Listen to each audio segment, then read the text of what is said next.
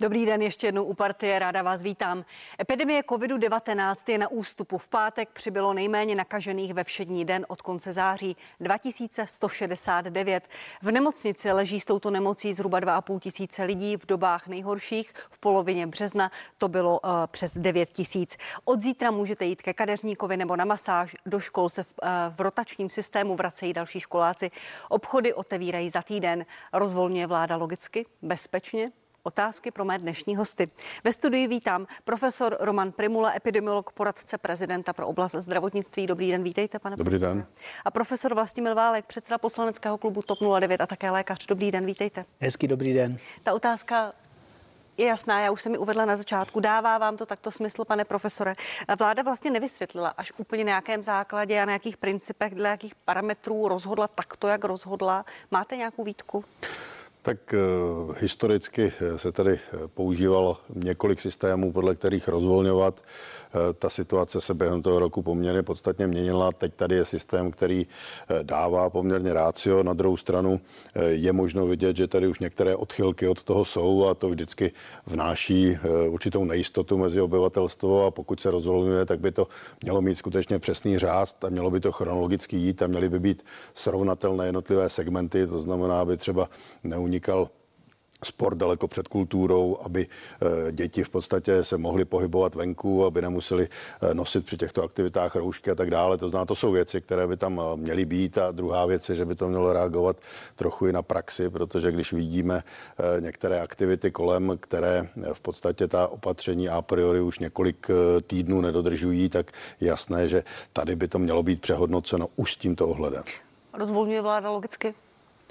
Já říkám logičtěji než v předchozí době, to znamená, vidím tady parametry, které jsou dobré, ale eh, na druhou stranu tady jsou ještě některé eh, minoritní výtky, které samozřejmě je nutné brát potaz. Dostaneme se k ním, půjdeme oblast po oblasti, slibuju, a bezpečně? Rozvolňuje vláda bezpečně? V tuto chvíli si myslím, že ten faktor bezpečnosti tam je zakomponován, protože eh, my bychom mohli rozvolňovat teoreticky rychleji, protože tady vidíme eh, déle dobější pokles. Na druhou stranu ten pokles eh, není tak dramatický, jak se možná původně čekalo.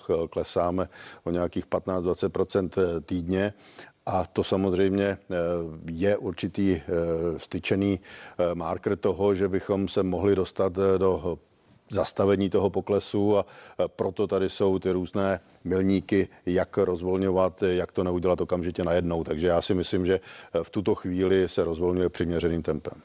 Pane profesor Válku, vám to takto dává smysl, to, co vláda na svém čtvrtečním zasedání, respektive po něm oznámila? Já musím být obecně kritičtější. Těch námitek, které mám, mají různý rámec. Ta první námitka je nepředvídatelnost těch opatření. Tady vlastně nikdo netuší, jaká opatření ta vláda přijme, v jaké souslednosti a v jaké návaznosti.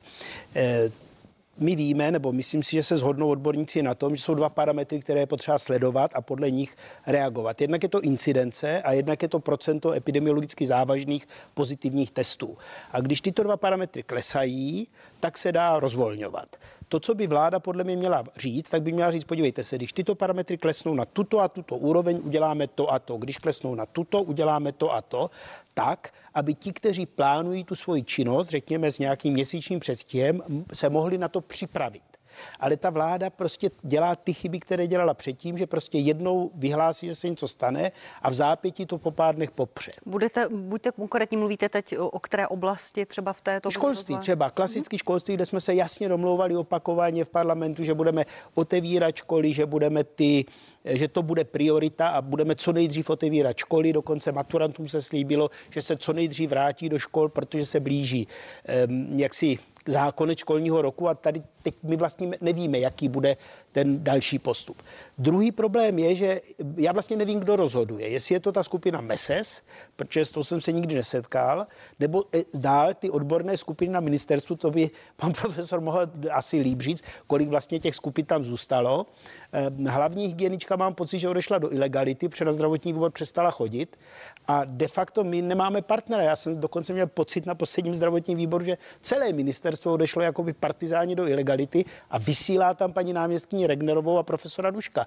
My jsme byli zvyklí, eh, pan profesor to jistě potvrdí, když dělal náměstka, my jsme byli zvyklí, že tam byl vždycky minister, všichni náměstci, hlavní hygienik a těch jsme se ptali, no a to se v poslední době mění a pan profesor Adenberger řekne, no vlastně tak to něco meses, něco odborná a my nevíme, jestli je to politické rozhodnutí, rozhodnutí hlavního hygienika, rozhodnutí skupiny nezávislých poradců, nebo čí je to rozhodnutí. A to je další problém v těch opatřeních. No a potom je poslední, a rychle skončím, to bych řekl, že je rámec politicko Mm, řekněme, organizační, kdy ten stát jasně definuje priority. A priorita je návrat dětí do škol. To znamená, toto zadání musí dostat ta odborná skupina a ta by měla dostat zadání od ministerstva.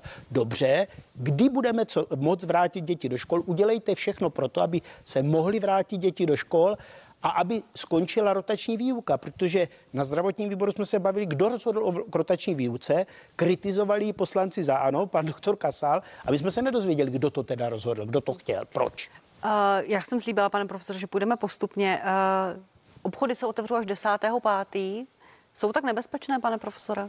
Zítra můžeme jít ke kadeřníkovi, můžu jít na masáž s testem, se všemi těmi protiepidemickými opatřeními do obchodu, ne? Já nejdřív zareaguji na ty obchody a pak bych se vrátil k tomu, co říkal pan profesor Válek, protože tam je hodně pravdy. Eh, já si osobně myslím, že obchody ve smyslu malou obchodu určitě nijak zvlášť nebezpečné nejsou, protože tam za dodržování parametrů, které tady máme, tak určitě není vyšší riziko než v těch supermarketech, které otevřené jsou. A argumentace, že se zvyšuje mobilita lidí, protože budou chodit do těch malých obchodů, tak pro mě úplně validní není, protože stejná mobilita je, když do těch velkých obchodů obchodů a ty lidé prostě někde nakoupit musí. Takže já osobně si nemyslím, že by eh, rozvolnění těch malou obchodů bylo nějakým velkým problémem. Tak je to politické rozhodnutí prostě, aby, eh, protože nevíme, kdy se vrátí středoškoláci do školy a tak dále, tak je to prostě politické, že se odsouvají obchody. Já si myslím, že to je trochu politické rozhodnutí, protože tady se diskutuje, co bude dřív a eh, je jasné, že ten tlak na otevření školy je obrovský, takže je snaha nerozvolnit najednou všechno a ty obchody to možná trochu odnesly. Bylo tady řečeno, že se otevřou asi 3. května nicméně eh, bylo zcela zřejmé, že ten parametr, který byl zvolen 100 eh, na 100 tisíc eh, za týden se nemohlo dosáhnout. Vidíme, kde jsme teď, jsme někde na 137 nebo podobném čísle, to znamená, bude to trvat někde týden až 10 dnů, než se na ten parametr dostaneme. Takže hm. to je problém a to, co tady říkal pan profesor Válek, je skutečně pravda. Ten systém musí fungovat tak, že hlava nese samozřejmě logicky zásadní zodpovědnost a je v celku jedno, jestli mám tři poradní sbory nebo čtyři, ale ti musí dát nějaké odborné stanovisko, které se musí vydiskutovat, pak se musí prezentovat veřejnosti a je jasné, že parlament, zdravotní výbor je v podstatě ta platforma, kde by se to mělo říci nejdřív, aby tam byla nějaká zpětná vazba, aby se tam hledal politický průsečík, jak ta opatření realizovat. Pane profesor Válko, jestli chcete ještě reagovat nebo položím otázku k obchodům. Myslím si, že já můžu k těm obchodům říct. Měli se otevírat 3. pátý, byl posunutý termín na 10. pátý, otevřou se až 10. Reakci vlastně k obchodům je reakce na to, co říká profesor Primula.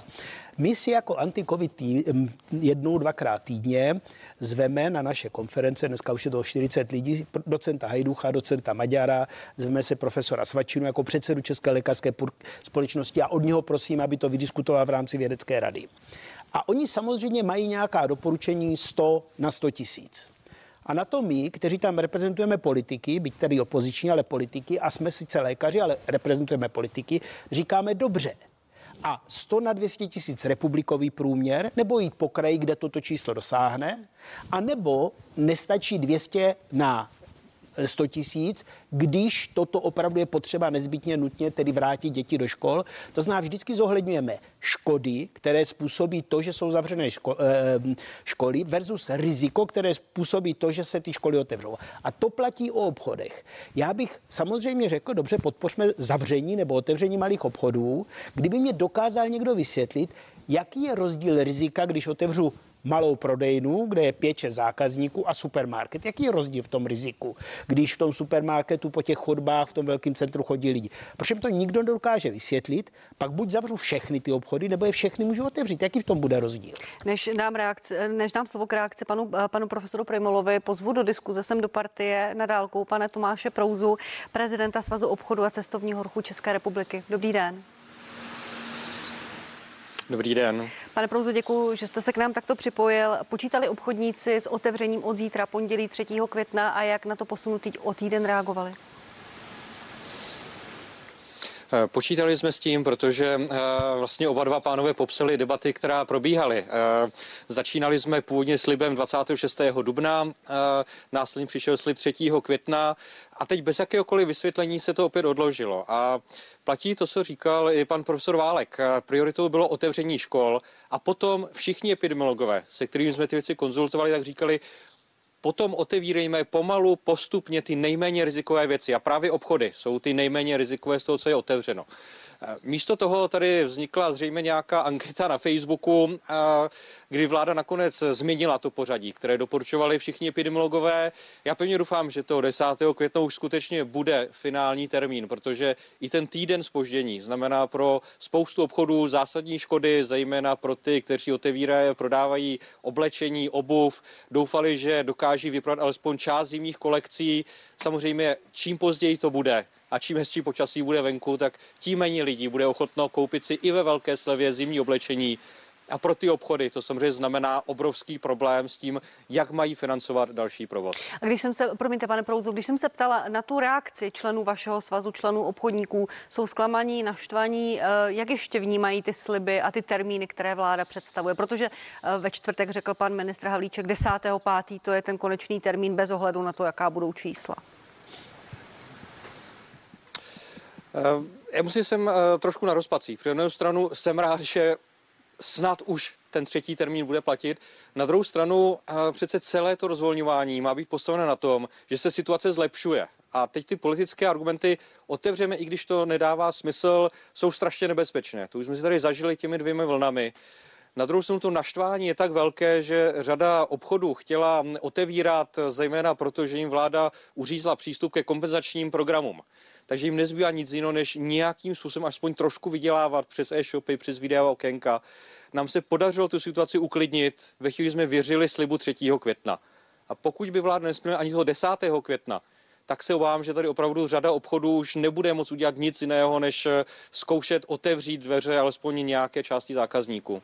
Vy jste řekl eh, na konci týdne, tuším, že pro Český rozhlas, že podle vašich odhadů a údajů, které máte z obcí, neotevře 10% obchodníků a dalších 15% je na hraně existence a rozhodování o tom dalším bytí a nebytí. Takže hrozí, že v Česku reálně hrozí, čtvr, že zanikne čtvrtina obchodů, které teď mají zavřeno? Bude to eh, určitě více než 10%. A rozhodne právě o tomto, eh, jak se začnou chovat lidé. My jsme viděli i v té předvánoční sezóně, že nakupovali méně než v minulých letech. Vidíme to, že posledního půl roku masivně roste míra úspor, že lidi utrácejí mnohem méně než v minulosti. A, tím, že vláda od ledna uřízla velkou část kompenzací pro obchody, zrušila program COVID nájemné, kterým pomáhal přežít, tak řada z nich dneska už ani nemá šanci, kde si půjčit. A pokud nedokáže vyprodat alespoň část zásob, pokud lidi neotevřou peněženky a nevyužijí teď ten první dva, tři týdny na to, aby si donakoupili věci, které neměli šanci koupit, tak to opravdu bude někde kolem 20, možná 25% a často to budou malé obchody na malých městech, což se nahrazuje velmi obtížně. Ještě odbočka, pane Prouzo, eh, k restauracím a k zahrádkám. Vím, že to není úplně oblast, ve které, kterou vy zastupujete, ale přece jenom má to i návaznost na cestovní ruch. Jak vnímáte to, že vlastně restaurace nemají stále zatím žádný jako termín, k kterému se mohou upínat, na které se mohou připravit? Možná 17.5. zahrádky. Eh, čím to je? Má tento segment malé zastání nebo je to opravdu prostě na pokraji toho zájmu? Eh, ne, ale vždycky eh, platilo ze všech studií, a o tom asi oba dva pánové budou mluvit eh, podrobněji a detailní než já, ale vždycky zejména interiéry restaurací byly vnímány jako ty více rizikové. To, co mi dneska chybí, spíš než to pevné datum, protože nevím, jak se situace dovyvine, tak jasná pravidla pro to, jak otevřít zahrádky a to možná platí o tom, co eh, říkal, myslím, pan profesor Primula, že eh, tady pan profesor Válek, že tady z ministerstvo zdravotnictví eh, zmizelo do ilegality. My jsme před třemi týdny posílali ministerstvu velmi detailní návrhy těch režimových opatření pro různé sektory. Nemáme na to žádnou reakci, nemáme žádný termín schůzky, kdybychom si právě sedli a řekli, zahrádky budou fungovat takto, takto, takto, interiéry restaurací budou fungovat jinak Místo toho tady vidíme omezování kapacitou, třeba i pro hotely, ale přece nemá důvod eh, říct, že v penzion, který má 10 pokojů, tak může otevřít 2,5 pokoje. To je zase vlastně nesmyslné rozhodování, které někdo dělá od stolu, místo toho, aby se bavil s lidmi z praxe. Říká Tomáš Prouza, prezident Svazu obchodu a cestovního ruchu. Děkuji, že jste tady byl s námi a odpovídal na otázky. Naschledanou. Díky moc za pozvání a hezký den všem. Tak, k tomu, co říkal pan Prouza, a vlastně to i eh, na, na začátku řekl pan, pan Válek jak moc jsou ty obchody rizikové, pokud stejně lidé jdou do toho obchodního centra, kde jsou některé obchody zavřené nebo ne. Je to špatné politické rozhodnutí držet obchodníky stále takto pod pokličkou? Tak ono to má několik rovin. Už tady padlo, že eh, ty obchody ve smyslu malou obchodu určitě nijak zvlášť rizikové nejsou, to znamená za úplně klasických opatření, to znamená limitace počtu osob, které vstoupí a e, respirátorů si myslím, že mohou pohodlně nakupovat bez nějakého velkého rizika. Když se podíváme na e, srovnání těch malých obchůdků a těch velkých supermarketů, tak uvnitř toho supermarketu logicky může dojít k mnohem většímu nakupení osob, protože když tam limitujete celkový objem, tak v některých těch sektorech ti lidé se budou zhlukovat mnohem více než to malinkém krámku, kde eh, jeho obsluha si reguluje, kdo tam vůbec vstoupí. Takže v tomhle já ten problém skutečně veliký nevidím. Eh, to, co je asi nešťastné, je skutečně změna těch různých termínů, protože buď nastavím kritéria, která se odvíjejí od incidence a pak o tom nemusím diskutovat. Prostě v tuto chvíli ještě nemáme takovou incidenci, takže neotevíráme, ale nemůžu slibovat něco, predikujíce, jaká ta incidence bude, protože nikdo nejsme tak dobrý, aby jsme to přesně eh, odhadli a pak je nešťastné, když řeknu, tak neotevíráme a pak pod tlakem veřejnosti řeknu, tak my to otevřeme stejně, což samozřejmě není úplně dobrá věc. A k těm zahrádkám, eh, já si osobně myslím, že opravdu stojí za to si projít prakticky ta jednotlivá města a zjistíme, že když jsme tedy otevřeli okénka, tak musíme brát v potaz, co se kolem nich děje. A e, ty kumulace osob, které tam jsou opravdu v desítkách až stovkách na velmi malém prostoru, jsou pro mě mnohem horší než ty zahrádky, kde ty lidé budou sedět určitým způsobem od sebe. Takže to je pro mě nějaký závěr, že e, konkrétně zahrádky, já si myslím, že by bylo možné pod nějakým kritériem pustit. E, samozřejmě ne vnitřní prostory restaurací, tam to riziko je vysoké. Jinými slovy, ve finále by to bylo bezpečnější, tak to organizovanější na zahrádce, než prostě uh, ty velké skupiny já, kolem Já si to okénka. myslím a jestli někdo má jiné zkušenosti z měst, eh, ať mi je sdělí, ale sám jsem se přesvědčil, že to je takto. Pane profesore Valku. No, je to naprosto tak. Tak eh, ta doba, kdy za bolševika jsme si sedli ke stolu, byly tam dvě volné místa, přišel vrchní a usadil tam cizí lidi, ta je pryč. U stolu sedí lidi, kteří jsou rodina, kteří jsou přátelé, kamarádi. To, to nejsou neznámé kontakty. To zná, bavil bych se o tom, kolik stolků má být na zahrádce, kolik, kolik židlí kolem toho stolku má být, ale rozhodně, pokud udělám zahrádky a budou tam ty lidé sedět u stolu, nebudou pohybovat se, nebudou kolem sebe chodit s tím jídlem, které musí jít z logiky věcí bez roušek, tak eh, je to riziko daleko nižší. A zase jsme zpátky to, co tady od začátku říkáme. To je názor politika. Ano, jsem profesor, jsem doktor, ale jsem především politik teď. To znamená, chci, abych měl partnera, odborníka, který rozhodl na základě nějakých odborných kritérií, že zahrádky jsou riziko.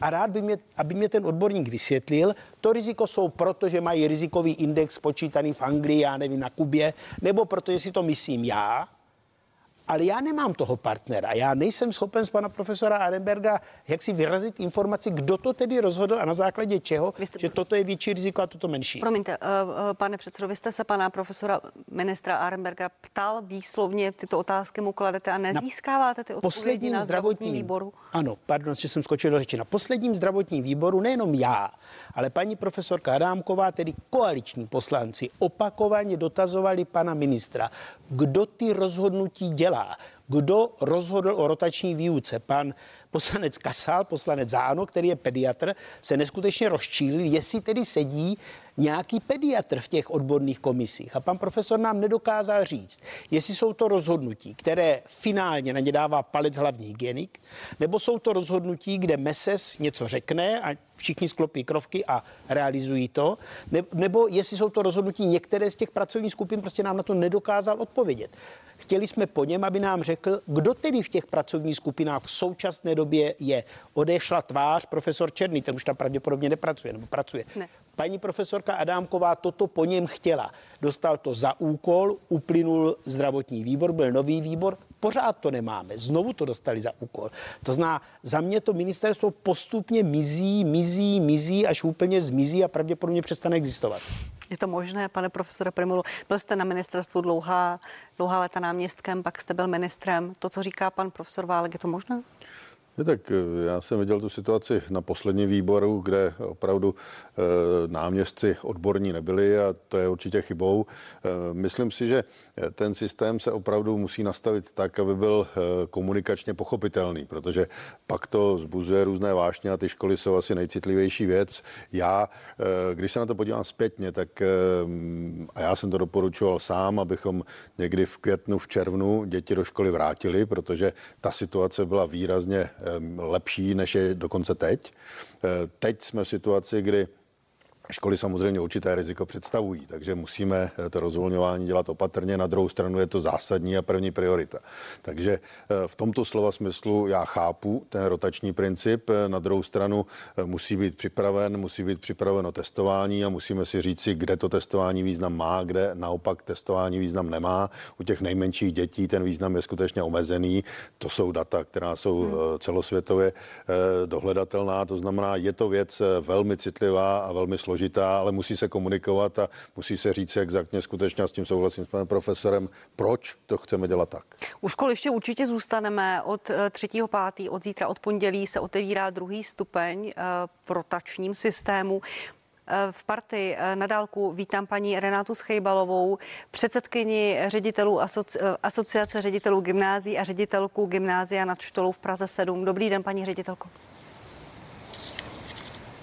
Dobrý den. Děkuji, že jste se připojila. Paní ředitelko, jak hodnotíte to rozhodnutí vlády? Od e, zítra se vracejí i na vaše gymnázium žáci toho nižšího stupně gymnázia, nicméně středoškoláci, gymnazisté stále ten termín nemají. Možná snad 17.5. Slyšeli jsme od pana ministra Plagy. Ano, to bylo poprvé, kdy jsem slyšela nějaký termín pro eh, ten vyšší stupeň gymnázia, protože toho 17.5. opravdu padlo. Do té doby jakoby středoškoláci, kromě té praktické výuky, v podstatě vůbec neexistovali. Takže jsem ráda, že se už o těch vyšších stupních eh, nějakým způsobem uvažuje. Nicméně ten nástup eh, zítřejší, toho 3. května, není pro víceletá gymnázia úplně šťastný, protože začíná, začínají přijímací zkoušky, takže většina gymnázií začne rotovat až od toho 10. května, protože nejsme schopni zajistit prezenční výuku, distanční výuku a ještě přijímací zkoušky. Takže vlastně takový trošku ztracený týden. Pro víceletá gymnázia ano, ale nastupuje i druhý stupeň základních škol, takže tam ten problém nebude. Paní ředitelko, od všech slyšíme, od všech politiků, že školství je naprostá priorita v tom návratu k běžnému životu. Jak to vy vnímáte? Je to pravda, nebo jsou to slovní proklamace a ta vlastně skutečnost je vlastně jiná? Já to vnímám tak, že eh, víceméně jsou to opravdu proklamace, protože když slyším, že se eh, mohou dostat fanoušci na fotbalové hřiště, že se budou otvírat obchody, ale ty středoškoláci stále ještě ve školách nebudou, vysokoškoláci rovněž ne, Eh, rotační výuka není taky úplně nejšťastnější řešení, protože eh, ti učitelé částečně učí prezenčně, částečně distančně, takže přecházejí ze třídy k počítačům. Eh, je to všechno velice náročné, neustále měníme rozvrhy, informace se dovídáme pozdě. To, co se stalo tento týden, bylo opravdu nešťastné, protože ředitelé v Pardubickém a Libereckém kraji se v podstatě ve čtvrtek odpoledne dozvěděli, že od pondělí mají zahájit rotačně prezenční výuku, měli málo času na přípravu přípravu. Paní ředitelko, eh, podmínky toho testování, tak jak jste se dozvěděli, jste na to vy, vaše gymnázium, připravená eh, a i vaše kolegové, jaké máte eh, zprávy od ředitelů gymnází? Eh, připravení na to jsme, ale v podstatě nemáme, nemáme dostatek testů. My máme v současné době některé školy testy do 7.5. My, kteří příští týden eh, v podstatě nevyučujeme, protože máme ty přijímací zkoušky, tak máme ještě testy do 10.5. a potom už testy nemáme. Takže eh, v podstatě nevíme, jak to potom dál bude, kde ty testy seženeme, jestli nám stát ty testy dodá nebo jestli přejdeme kvůli tomu na tu distanční výuku zpátky, eh, to nyní netušíme. Tam je totiž problém ten, že na základních školách se nyní může ten první stupeň testovat jenom jednou týdně, takže pro ten druhý stupeň eh, zbydou ty testy na to testování dvakrát týdně v tom prvním týdnu, kdy budou ty žáci ve škole. Ale na víceletých gymnáziích ty, eh, ten první stupeň nemáme, takže nám žádné testy nezbydou. Budete jednat s ministerstvem, nebo jaký je teďka postup, když říkáte nemáme testy, nebo pouze do, do nějakého limitovaného data? Co budete dělat? Jednáme i s ministerstvem a jednáme i se svým zřizovatelem s hlavním městem Prahou. Děkuji. A ještě vlastně otázka možná trochu obecná, ale podle mě velmi důležitá. Čeští studenti jsou doma na té distanční výuce nejdéle z celé Evropy. Jaký to bude mít vliv na to jejich další studium, možná i další povolání, paní ředitelko?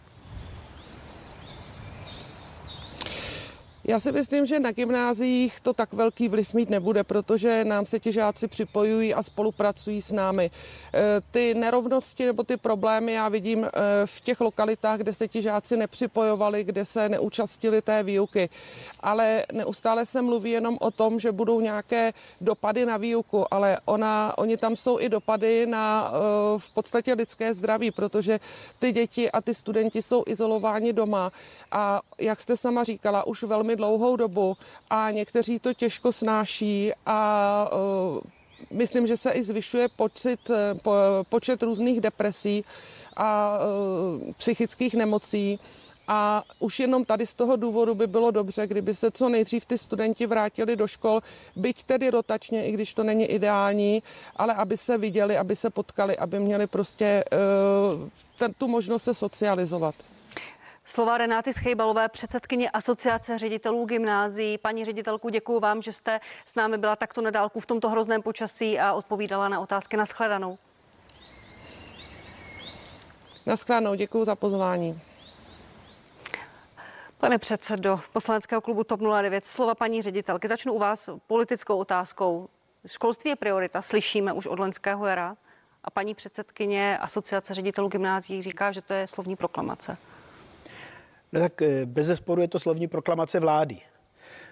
Těžko můžou opoziční poslanci, těžko může klub, který má sedm poslanců, anebo já jako předseda, a to si myslím, že jsem velmi tvrdý poslanec i předseda klubu a snažím se to všude říkat dostatečně důrazně, udělat něco jiného, než na to upozorňovat. Rozumím. A to se děje na zdravotním výboru. Tlačíte na ministerstvo, na pana ministra nebo náměstky, kteří s vámi jednají? Tlačíte je slabé slovo a paní ředitelka neví, co nám pan minister řekl, že antigenní testy nemá a nemá nachystaný plán, když je nesežené. A na dotaz, proč tedy nemůžou být PCR testy hrazeny v těch školách aspoň do výše těch antigenních testů, tak bylo mlčení. Tak eh, jak, ta, prostě tady není, tady se řeší vždycky požár, až když už hoří, líp, když už začne to eh, spáleniště doutnat. Tady se nedělá, je sucho, neprší, musím naplnit nádrže a chystat se, že někde začne hořet. Tady se čeká, až začne hořet, a až už hodně hoří, tak se začínou zahánět hasiči. Přece my víme už teď, že se situace bude zlepšovat, pravděpodobně. Tak by mu mělo být naprosto jasné, jaké parametry povedou k tomu, že budou následovat jednotlivé uvolňovací kroky za jakých podmínek budou moc odjet lidé na dovolenou. Co se stane, když bude proočkovaných 70% populace České republiky? Ale ta vláda o tom ani nepřemýšlí, ani neskouší o tom přemýšlet. Já dokonce si myslím, že tam není někdo, kdo by byl schopen o tom přemýšlet. Ta situace z mého pohledu je totálně beznadějná. Já na to mohu stále dokola upozorňovat, ale to je všechno. Pane profesor Primulo, vy máte sám pro sebe jako epidemiolog nějaké vysvětlení pro to, co se děje ve, ve školách, pro rotační výuku a, a pojďte okomentovat i ten systém toho testování. Je možné, že zatím stojí vlastně ten nedostatek testů, který vláda nedostat, nedostatečně včas zajistila? Eh, rotační výuka logicky je mnohem náročnější pro personál. To na tom se musí každý shodnout. I pro děti. Ale na druhou stranu je to šance, jak prostě ty školy pustit, protože to riziko epidemiologické je nižší. Takže to je, to je důvod, proč tam ta rotační výuka je. Co se týká testování, tak tady to probíhá opravdu poměrně nešťastně, protože já si osobně myslím, že vysoutěžit antigenní testy není nic složitého. Těch testů tady je v republice opravdu obrovský nadbytek. Dovážely jsem různé firmy, některé naprosto neautorizované, úplně z jiných oblastí, takže těch testů tady je spousta. Čím si, promiňte, vysvětlujete teda ten problém, že uh hmotné rezervy museli nebo zrušili ten tender, testy nejsou, teď se to saturuje, testy, které byly určené pro státní zprávu a tak dále. To je otázka eh, zadání vlastního parametrů, které v tom výběrovém řízení hrajou roli a pokud tam dávám jediný parametr eh, cena, tak se může stát, že prostě nevysoutěžím a když vysoutěžím, tak můžu vysoutěžit testy, které jsou skutečně velmi špatné, protože mají nízkou senzitivitu. Já si dovedu představit, že by eh, ministerstvo expertně stanovilo nějakou maximální maximální cenu, za kterou se to bude proplácet, která bude skutečně racionální a za ní by si každá ta škola mohla ty testy nakoupit a myslím si, že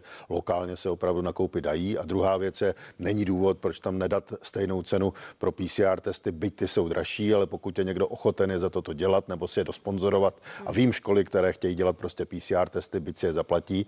Tak... Jsou i školy, které to dělají už no, některých, ano, uh, ta, Praha 9, přes, Praha 3 tak, tak dále. V řadě takže tam není skutečně důvod, proč to takhle neudělat. Já ho nevidím alespoň. Vy ho vidíte, pane Válku? Vy ho ne, vidíte nevidím, ten důvod? Nevidím, nevidím. Máte ho sám pro sebe, jako politik, možná jako lékař, eh, otec dětí, nějak popsaný sám pro sebe, co může být ten důvod? Nemám. My jsme opakovaně prosili, navrhovali, doporučovali, anonymně radili, aby tedy z toho opozice nic neměla a zhrábla slávu koalice ať se toto všechno nehradí z veřejného zdravotního pojištění, ať se udělá fond na testování. To testování neskončí v září. Prostě dál se bude testovat. To zná, to je dlouhodobý problém, to zná vydusit na doraz pojišťovny na to, že se nakupují testy, dodávají se do škol, je nesmysl. My jsme chtěli samostatný fond a říkali jsme, antigenní test, samotestovací test, laboratorní test, PCR test, ze slin, z nosu, z nosohltanu, všechno jedno, ať si škola, ať si úřad, ať si zaměstnavatel vybere a stát pouze řekne, zaplatím za to tolik a tolik. Chcete kvalitnější nebo lepší, nebo chcete nějaký dražší, doplaťte si. Nenapadá mě jediný smysluplný důvod, proč to nejde. A na druhou stranu poměr cena a výkon těch testů, pane profesore, uh na, pades, na 100 tisíc testů, řekl pan ministr Arenberger, přišlo 50 pozitivních ze školy. Nalezení jednoho nakaženého dítěte stojí 64 tisíc korun. A podobné výsledky přinesly i ty školy, které testují PCR testem, ty testy se slintím půlováním. Nejsou ty testy vlastně zbytečné a ta nákaza mezi těmi dětmi není? Nejsou doma zbytečně? My si musíme uvědomit jednu věc. Když se podíváme na testování ve firmách, tak tam ta záchytnost je podstatně vyšší. A skutečně hraje roli v tom, že omezujeme výskyt toho nemocnění v populaci. My jsme pustili děti do školy eh, tak, že v podstatě byli v těch rodinných podmínkách, eh, kde už se v minulosti s nákazou setkali a nebo tam ta nákaza prostě nebyla, takže eh, hned na začátku nemůžeme očekávat nějaké vysoké test, vys, vysoké záchyt. čísla, vysoký záchyt, ale myslím si, že průběžně, pokud by došlo k nárůstu, tak určitě ten nárůst vyšší bude. A druhá věc je kvalita těch testů, které se používají. Hmm. Jsou to šmejdy, pokud bych měla použít tento termín? Já, já to takhle nechci říkat, to nechť rozhodnou orgány, které za to zodpovídají, ale určitě se tady v České republice pohybují testy, které mají senzitivitu od 95% po 40%. A 40% je skutečně k ničemu. Dobře, eh, tak jinak, já vám hned do slovo, pane předsedo. Jsou ty testy vhodné? Protože seděl tady před dvěma týdny pan, prof, eh, pan docent Hostomský z Akademie věd, z Ústavu biochemie a říká, že jsou vlastně určené k úplně jinému eh, testování, dejme tomu už příznakových pacientů v ordinacích a pro ty školy je vidí jako nevhodné. Eh, jistě, že ty testy primárně byly určeny k něčemu jinému. Na druhou stranu na ten základní výlov eh, jsou dostatečné, protože pokud nebudeme mít dostatečný počet PCR testů, nebudeme mít takovou kapacitu, tak my prostě nic jiného nemáme. A pokud eh, ta senzitivita jejich se bude pohybovat někde mezi 90 a 95, tak pro mě je to zcela adekvátní, aby se tímto zachytit dal potřebný počet dětí pozitivních, ale když budeme mít PCR testy, naroste ta kapacita, budeme dělat půlování, tak jistě, že je to alternativa Eh, která se v těch velkých počtech i cenově může přiblížit těm eh, antigenním testům. Pane, pane hmm. předsedo. Já e, musím souhlasit s tím, že ta kvalita testů je rozdílná, ale Pan profesor velmi dobře ví, že už Ostravská fakulta srovnávala ty testy. My jsme se nikdy nedozvěděli, my jsme se dozvěděli, že ten nejlepší měl, já nevím, 90% nebo 97% přesnost, ten nejhorší 40%, ale nedozvěděli jsme se nikdy, který byl který. Pak bych upozornil na studii Motolské nemocnice a kolegu z Motola, kteří zjišťovali, jak často je potřeba antigenní test udělat, aby se zvýšila ta jeho citlivost a spolehlivost. A ten interval je jednou za tři dny optimální, líp častěji. Hranice jsou čtyři dny, jednou za sedm dní je strašně málo, protože vám unikne spousta jaksi pozitivních. Ono dlouhý vysvětlování je asi zbytečný. Ty testy mají oba, PCR i antigeni mají problém v odběru, Pochopitelně, pokud ten odběr dělá zdravotník a dělá ho profesionálně, tak ta kvalita odběru je vyšší. Pokud si to dělá člověk sám, no tak prostě ten odběr může být nekvalitní a tak dále. Druhý problém je skladování těch testů. Ty vyžadují určité skladovací podmínky. Pokud ty nejsou dodrženy, tak ten test jde takhle dolů. Třetí je citlivost a čtvrté je odečítání to, toho testu. Zase se odkážu na motorskou publikaci, je na webu k prohlídnutí, kde ty testy mají různě viditelné ty proužky barevné a prostě u některých těch testů to prakticky nejde poznat, že je pozitivní, protože ten proužek není dostatečně vidět. To znamená, těch věcí je celá řada. Mě na tom vadí to, že vláda ví minimálně od září, tedy minimálně od ledna, února, když se situace začala zhoršovat a bylo jasné, že se školy hned tak nepodaří otevřít, že budou muset být nějak definovány podmínky pro otevření škol má zkušenost z Rakouska, jak to udělali, tak se mohla připravit na ty varianty, posilovat PCR testování a hlavně nabídnout možnosti a alternativy. A to se opakovaně, opakovaně neděje a já vůbec nevidím světýlko na konci tunelu. Protože tak, jak se dneska bavíme o školách a o antigenních testech, se budeme za měsíc bavit o dovolených, za dva měsíce o rouškách a pořád dokola je to stejné kumulování chyb. Prostě nepřipravím se na budoucnu. Naprosto žádná příprava. Je to tak? Naprosto žádná příprava. A vy vidíte, pane profesore Primulo, to světýlko na konci tunelu, jak říká pan Válek, v otázce toho testování a té přípravy na ty budoucí další vlny rozvolňování nebo problémy, které přijdou? Ne, tak u toho testování já musím souhlasit, že ten proces, kterým procházíme, je neuvěřitelně dlouhý. V podstatě ta kapacita eh, PCR testování byla někdy na konci května, to znamená minulého roku, eh, v podstatě na úrovni 65 tisíc testů a dneska testujeme ani ne polovinu. To znamená, Tady je jasné, že se nešlo úplně správným směrem. Eh, druhá věc je, že o těch antigenních testech tady eh, hovoříme hm, asi 8 měsíců. V těch prvních pěti jsme si říkali, že možná je problém, že jsou lepší ty testy PCR a než se to zavedlo, tak nám zase trochu ujel vlak a ani do budoucna tady není vidět eh, úplně jasná strategie, jak z toho ven. Takže s tímto já souhlasím a eh, ono to zas tak složité není prostě stanovit přesné parametry, jak to dělat a eh, myslím si, že než pustit do systému stovky testů, tak je dobré vybrat ty, které mají skutečně klinické zhodnocení eh, v těch laboratořích našich, protože to, co je napsáno na papíře, vůbec nekoresponduje s realitou a víme, jaké rozdíly tady jsou. Pojďme na očkování, pánové. Očkovaných lidí eh, jsou eh, tou první dávkou 2 miliony 170 tisíc zhruba. Obě dávky má přes milion lidí. Premiér slibuje, že do konce května otevře registrace pro lidi 40+. Plus. Je to reálné, pane profesore?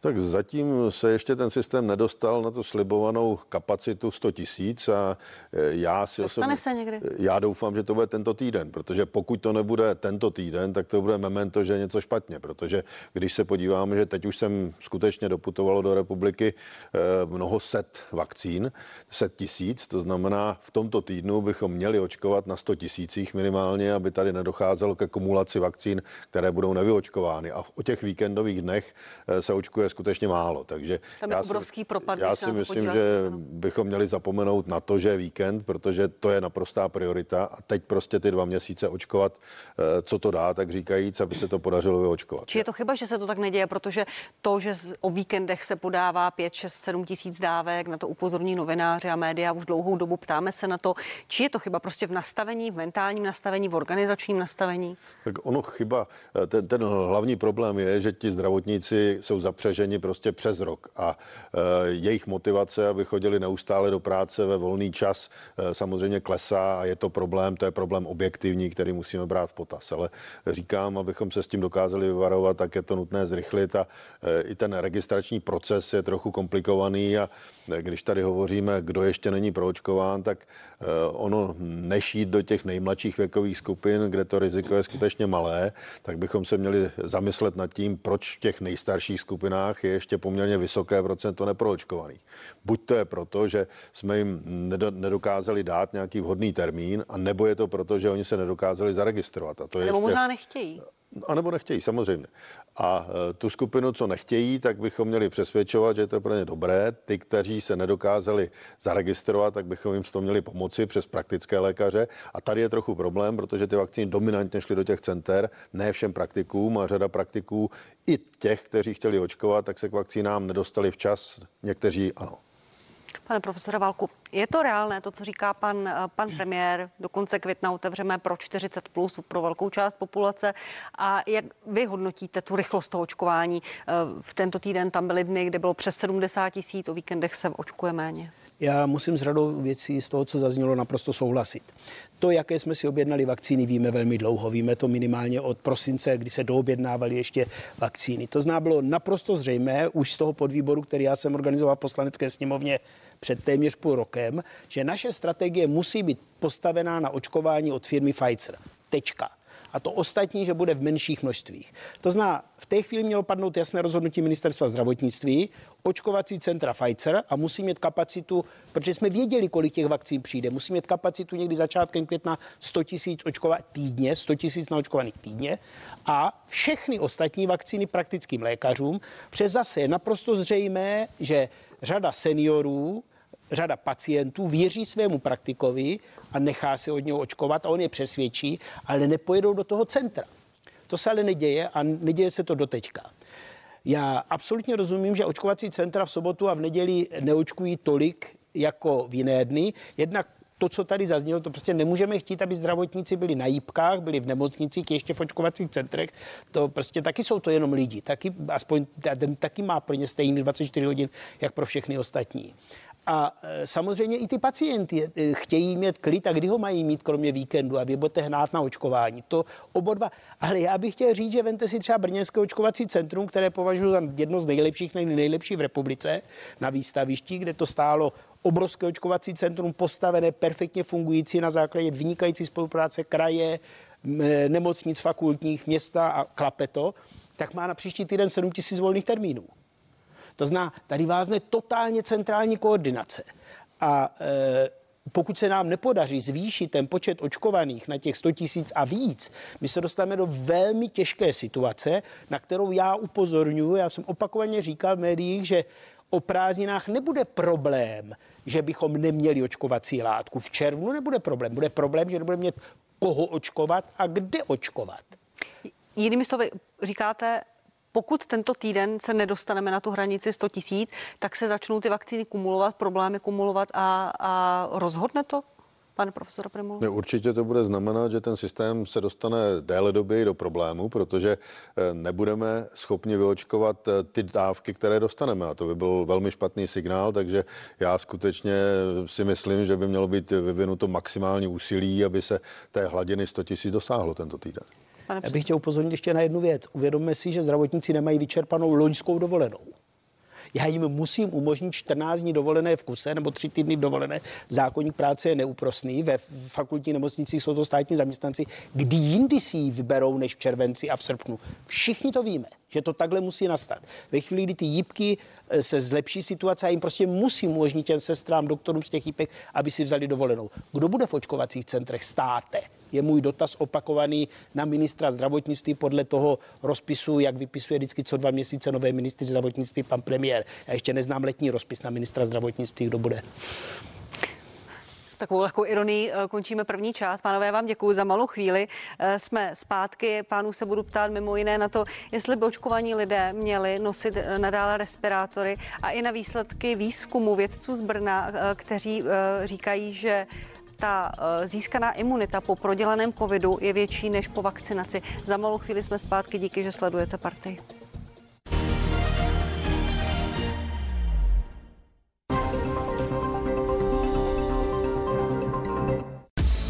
Kdy jsi naposledy překonal sám sebe? Kdy ses naposledy překvapil? Nešokuj ostatní.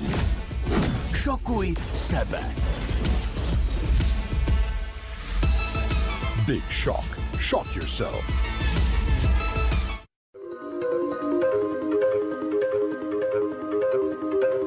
Plánovali jsme štěstí. A dostali jsme ho dvakrát tolik. I v Komerční bance dostanete dvakrát tolik. Založte si nyní u nás skvělý účet plní výhod s vedením na rok zdarma. A úspory nechte růst na spořicím kontu s úrokovou sazbou 3% až do výše 3 milionů korun. Komerční banka. Budoucnost jste vy. Novinka Lizol, světový expert na dezinfekci. Není snadné zbavit se mikroorganismů, zvláště v domácnosti, protože běžné čistící prostředky je všechny nezabíjí. A nové mohou přicházet zvenčí a ohrožovat tak vaše blízké. Lizol dezinfekční sprej likviduje bakterie a viry, včetně viru onemocnění COVID-19. Používejte Lizol a dezinfikujte povrchy používané každý den, abyste ochránili své blízké. Lizol. Chraňte svůj domov a své blízké.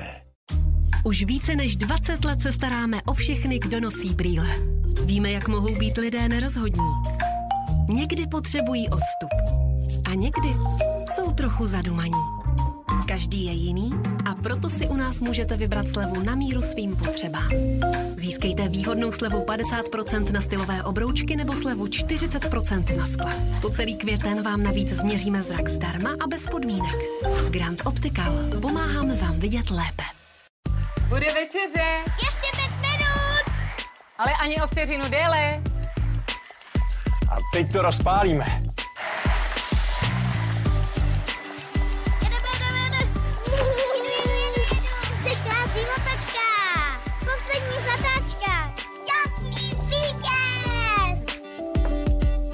Pánev, ten od Madety. Ještě. Pět minut. Ale ani o vteřinu déle. Chtělo by si to udělat radost, co? Tak jo! Nebo raději nové vybavení do domácnosti? Tak jo! A co takhle první půjčku zdarma do 15 minut? Tak jo! Jděte na zaplo.cz V Penny jsme součástí každého českého regionu a spolu s Asociací školních sportovních klubů a Sokolem je naším cílem vidět děti opět sportovat. Proto podpoříme stovky týmů, které sami zvolíte. Dejte o tom vědět klubům ve svém okolí, ať spolu můžeme našim dětem připravit co nejhezčí návrat ke sportu. Běžte na hýbeme se hezky česky CZ. Penny. Vaše oblíbené křupavé kuřecí kousky KFC v kombinaci s rýží? Pikantní salsa, sweet chili nebo orientální teriyaki? Tak neváhejte a vyberte si ze tří lahodných světových chutí rýžového broma ještě dnes. Pouze nyní v KFC. Užívejte si až 6 měsíců dokonale hladké pokožky. Vyzkoušejte Philips Lumea IPL s unikátně tvarovanými nástavci pro každou křivku vašeho těla. Na podpaží, obličej i oblast bikin. Navrženo pro bezpečné a šetrné odstranění chloupků. Philips Lumea. Hladká pokožka bez chloupků až na 6 měsíců. Philips. Innovation and you. Z nabídky akčního letáku lékáren Dr. Max vybíráme. Brufen 400, spolehlivý lék proti bolesti, nyní malé i velké balení za akční ceny. Hilak Forte, komplexní péče o vaše zažívání. Při průjmu zácpě, křečích nebo nadýmání. Pálí vás žáha? Pomůže vám lék a po OME 20. Stačí jedna tobolka denně za 129 korun. A navíc sleva až polovina z doplatku na recept. Hejjo! Hejjo! Tak, tak jsem to zkoušel a nejde to. Co nejde? Jak to je ve scénáři, spojit plyn a elektřinu a nejde to. Tady není spojení plynu a elektřiny, ale jejich účtů. Účtů, aby ušetřili. Jo, a, jo, jo, jako taková metafora. Jasně. Žádná metafora. Spojte si účty za plyn a elektřinu u nás a ušetříte. Bohemia Energy. Naše energie pro vaše úspory. Dědo, kam jede ten vlak? Hm, jede pro tebe. A kde jsem já? Čekáš ve stanici. A ty jsi kde? Já Jedu za tebou. Lokálka z Kojetic staví na druhé koleji. Račte nastupovat. Dědo, vyzvedneš mě i zítra? Samozřejmě, je to přece naše pravidelná linka. Vaše světy mohou být vzdálené. V naší síti vždy najdete cestu, jak je znovu spojit. Vodafone. Má princezno, musíme ubránit náš Neskvik hrad. Otevřete bránu a pošlete rytíře. Pozor! Katapulty! Chutná snídaně s cereáliemi Nesquik. Skvělý den začíná ráno. Nyní získejte zdarma tři příběhy do sbírky na vybraných cereálích Nesquik. Hols.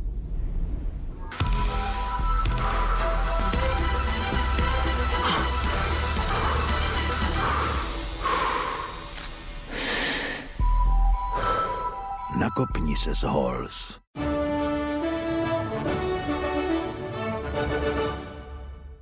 I v té nejmenší výzce můžeme být svědky té největší kauzy, protože to, co se děje ve vašem kraji, ve vašem městě nebo ve vaší ulici, ovlivňuje každodenní život často víc než zprávy z druhého konce světa. Každý z vás se může stát naším reportérem. Sledujte aktuální události, zajímavé příběhy konkrétních lidí nebo témata s celorepublikovým přesahem od našich reportérů v krajích. Zprávy z regionu. Každé všední odpoledne v 17 hodin na CNN Prima News. Jaký je život v záři reflektorů? Co dělají herci, zpěváci a další známé tváře nebo slavné osobnosti? Jaké mají starosti a co nového zrovna chystají? To všechno a ještě mnohem víc vám prozradí Laďka Něrgešová, Iva Kubelková a Gábina Soukalová. Sledujte Showtime každý večer po hlavních zprávách.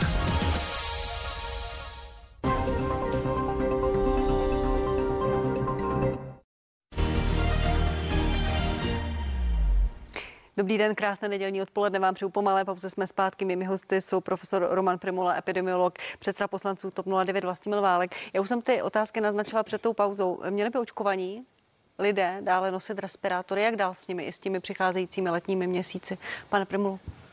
Tady se vede nepochybně diskuze, co je teoreticky možné, co je rizikem a co rizikem není.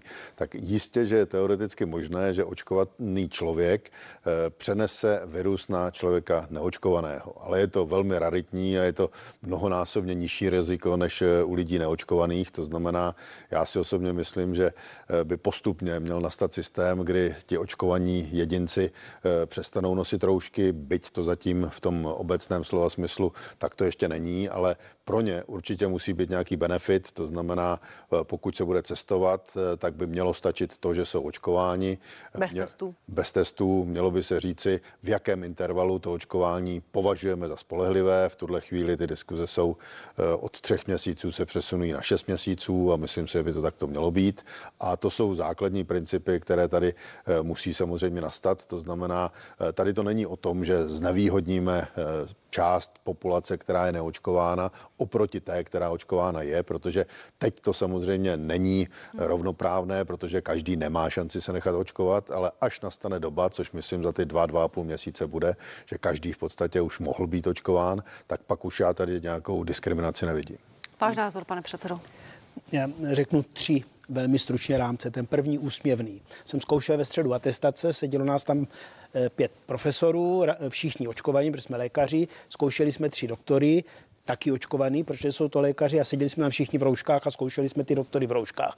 V podstatě to opatření, když je tam 8 očkovaných doktorů, mě neumožňuje sundat roušku. Tak to považuji za totální pitomost a měli bychom toto začít postupně eliminovat a ministerstvo by mělo být v tomto směru proaktivní. Pak je druhý rámec, že očkovaní jsou dneska jakoby v horší pozici než ti, co mají negativní test. Protože oni jsou na očkovaní, nebo ti, co prodělali nemoc. Já, když někam jdu, tak se mám, tady se bavíme u kadeřníků, kamkoliv prokázat negativním testem. Proč ten, co prodělal nemoc před měsícem, by se měl prokazovat negativním testem? Měl by mít možnost nějak jednoduše ukázat, já jsem prodělal před měsícem nemoc a oni řeknou, jasně, dobrý. Proč ten, co je očkovaný, by se měl prokazovat negativním testem? No tak by měl ukázat něco velmi jednoduchého. To znamená, z mého pohledu je to zrovnoprávnění těch, kteří chtějí vykonávat různé činnosti na základě negativního testu a pámbu zaplať, že se to děje, s těmi, co prodělali nemoc a tím pádem nemusí mít negativní test, protože taky nejsou nebezpeční. A eh, s těmi, co jsou na očkovaní. A ten třetí rámec je, že to ministerstvo zdravotnictví a vláda by měla mít výhled, protože my tady pořád slyšíme mantru 70% naočkované populace. Už se málo říká, že se myslí dospělá populace, to znamená, ty 2 miliony dětí nikdo očkovat nebude, takže je to 6 milionů lidí, z toho 70% je řekněme 5 milionů. 5 milionů bude mít naočkovaných někdy v srpnu, si myslím, koncem srpna. A co tedy pak? Pak vystoupí pan premiér, luskne a řekne, jsme za vodou, sundejme roušky, nemusí se testovat, máme naočkovaných 70%. No nevypadá to tak. Hmm. A já bych chtěla, aby na to vláda začala být připravená, aby to začala řešit. A ta odpověď z hlediska očkování chrání, nechrání. No prosím vás, tak necháváme lidi, aby si zaplatili očkování proti klíšťové encefalitidě a pak jim říkáme, nebojte se, můžete do lesa. No tak jako... Hmm. A ještě, ještě tu věc, kterou jsem také zmiňovala, tým Centra buněčného a tkáňového inženýrství v nemocnici u svatéAny. Eh, výzkumníci vedení paní Irenu Koutnou řekli, že ochrana po prodělaném covidu je o něco silnější než po vakcinaci. S tím máte tuto zkušenost, pane Premulo? Obecně je třeba říci, že eh, prodělání nemoci má vyšší imunitu než eh, imunita, která je navozena očkováním, ale neplatí to obecně, protože třeba když očkujeme proti karcinomu děložního čípku, tak ta vakcína je silnější než vlastní nákaza tím virem. To znamená, tady eh, to bude hodně individuální záležitost. Já si dovedu představit, když tam byl klinicky jasný průběh, to znamená, byly tam příznaky, že ta imunita bude silnější než po očkování, ale naopak u těch bezpříznakových průběhů to může být horší než u očkování. Takže myslím si, že to je hodně individuální záležitost. A vstupenka k normálnímu životu, očkování, negativní test nebo i prodělaný COVID a dejme tomu nějaké potvrzení o protilátkách, je to do budoucna cesta? Já si myslím, že je to do budoucna jediná cesta, jinak se tady uh, upapírujeme, každý tady ukazuje nějaký dokument, třeba certifikát o očkování je papír velikosti A4, takhle by to určitě být nemělo a myslím si, že se dostaneme do situace, kdy tady bude ten covid pas, tady to je ve výhodnějším formátu. Ano, očkovací průkaz. Takže eh, věřím, že se dostaneme do situace, kdy tady bude skutečně jakýsi covid pas a je úplně jedno, eh, jak bude naformátován, ale ponese si informaci o tom, že ten člověk buď je negativní, nebo že byl očkován, a nebo že prodělal nemocnění. Pane předsedo, toto cesta k nějakému normálnímu životu? A nebo že má negativní test, bych tak. ještě do toho chtěl dát. Ano, no, jasně, PCR test tam ten. Určitě je to cesta. Já souhlasím s tím, že prodělaná nemoc má, jak si vyvolává větší hladinu protilátek, protože maminka pediatr, že je dorostová lékařka testovaná a vzpomínám si leh, radši prodělat lehkou angínu, i když to není virové, ale bakteriální nemocnění, a pak máte protilátky. Jenže ta nemoc vám nezaručí, že neumřete nebo že nebudete mít těžké komplikace. To očkování vám to zaručí. To zná po radši i kdyby to byla pravda, a já nevím, jestli je to pravda, jestli je to dokázané dostatečně tvrdými daty, co říká kolegyně, ale i kdyby to pravda byla, tak očkování je bezpečná cesta, jak získat vysokou imunitu. Prodělání nemocnice je velmi, nemoci je velmi nebezpečná a riskantní cesta a určitě nemůže mě nikomu doporučit, včetně mladých lidí, aby se nechali nakazit, protože pak budou mít imunitu. To je hloupá, nebezpečná cesta. To je teoretická cesta. Pane, ano, pa... Tady já bych chtěl tohle zásadně potvrdit, protože to je to, co bychom si měli odnést z toho domu. Eh, já si myslím, že skutečně to očkování přináší daleko méně rizik než ta vlastní nemoc a to, že někdo prodělal to nemocnění lehce, to ještě neznamená, že zvítězil. My tady máme postcovidový syndrom, my tady máme komplikace psychologické, psychiatrické u velké části osob, které to prodělali v podstatě bezpříznakově. Takže to je to rozhodující. Pánové, já vám děkuji. Roman Primula, Vlastimil Válek, děkuji, že jste byli mými hosty. Naschledanou. Naschledanou. Děkujeme za pozvání. A vám, milí diváci, děkuji, že jste se dívali. Přeji vám krásnou neděli a budu se těšit na vás opět za týden v 11 hodin na prvně a CNN Prima News. Upatrujte se.